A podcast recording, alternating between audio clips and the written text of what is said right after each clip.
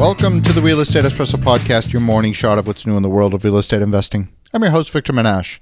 On today's show, we're talking about demographics and the senior housing market. The baby boomers began turning 65 years of age in 2011. Today, the oldest baby boomer is 72 years old, and by 2029, the remainder will also reach age 65. They will account for more than 20% of the total population. By 2050, the population of senior citizens in the U.S. is estimated to equal 88 million people, nearly double the current population of 49 million. Much of the new capacity in senior housing has been built in anticipation of this massive future growth. But that growth will not hit assisted living and skilled nursing for at least another decade, maybe more. The near term growth area is in independent living. One of the primary drivers for senior housing is longer life expectancy. The 1970s, the average life expectancy was 80.2 years of age. By 2018, expectancy has grown to 85 and a half years of age. It's estimated that 1 in 4 will live to be 90 and 1 in 10 will live past 95. A report issued last week by Fannie Mae's research team takes a broad summary view of the senior housing market across the nation. Generally speaking, nationwide occupancy in assisted living peaked back in 2015 at 89% occupancy. Since that time, there's been a lot of new product injected into the market, causing average occupancies to fall to about 85%. In spite of the low occupancies, we continue to see year over year rent increases of about 3% a year. That's largely driven by labor costs. The report notes that occupancy is falling marginally across the nation, driven by the large amount of new product entering the market last year. Thankfully, the amount of new supply is also slowing. The number of new starts this year declined by 21%, and this shows that the market has gotten a little bit ahead of itself. The silver lining in this is that absorption rates have reached record levels in 2018, with nearly 14,000 units being absorbed during the year. That's a 34% increase in absorption compared with the prior quarter. So, if absorption rates hold steady or continue their upward trend, we can expect occupancies in assisted living to increase into the high 80s and eventually into the 90s. That's, of course, assuming that we don't see a huge uptick in new construction. San Jose, California had the highest occupancy and the highest rent growth. They were at 95% occupancy.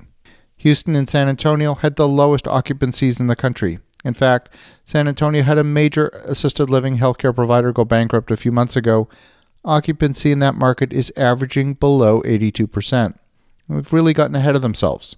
The market cap rates for senior housing seem to be hovering between 6.8 and 7.8% over the last couple of years, with no clear trend line in that range.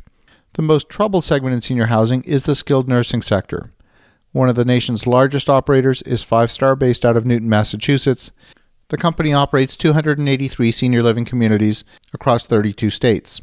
Skilled nursing occupancy dropped again this year and is running at an industry average of 78%. The skilled nursing segment has lost market share to the newer assisted living and memory care models, which offer lower cost alternatives for many clients who have enough of the basic human functions to be accommodated by assisted living and don't actually require skilled nursing. It's been a difficult quarter for Five Star and the senior industry as a whole. A lot of new units have flooded the market, combined with a decline in the growth rate of the 85 and above age demographic, has created an operating environment that's really been kind of difficult over the last year. Now, we will see a demographic uptick, but it's a few years away. In the meantime, the whole industry is going to experience a tiny bit of pain. CVS Health, back in February, took a $2.2 billion charge related to the company's long term care business. CVS acquired Omnicare back in 2015 in a deal valued at 12.9 billion. And since that time, the headwinds that have battered the whole industry have also battered Omnicare's clients, in particular skilled nursing. These challenges have included rising wages, a competitive labor market, increased regulation, here again, skilled nursing seems to be experiencing the most pain. The silver lining in the industry goes to those who have differentiated product offers. We've seen that residential assisted living segment has been able to outcompete the big box facilities with a more boutique offering and higher levels of care. The highest levels of occupancy right now are being seen in independent living. Developers seem to be investing heavily in that segment, and both Five Star and CVS have pointed to that segment as the solution to their financial problems. We know that demand is going to double over the next 15 years. So operators are clearly trying to position themselves to win, even if it means suffering a little bit of pain in the short term.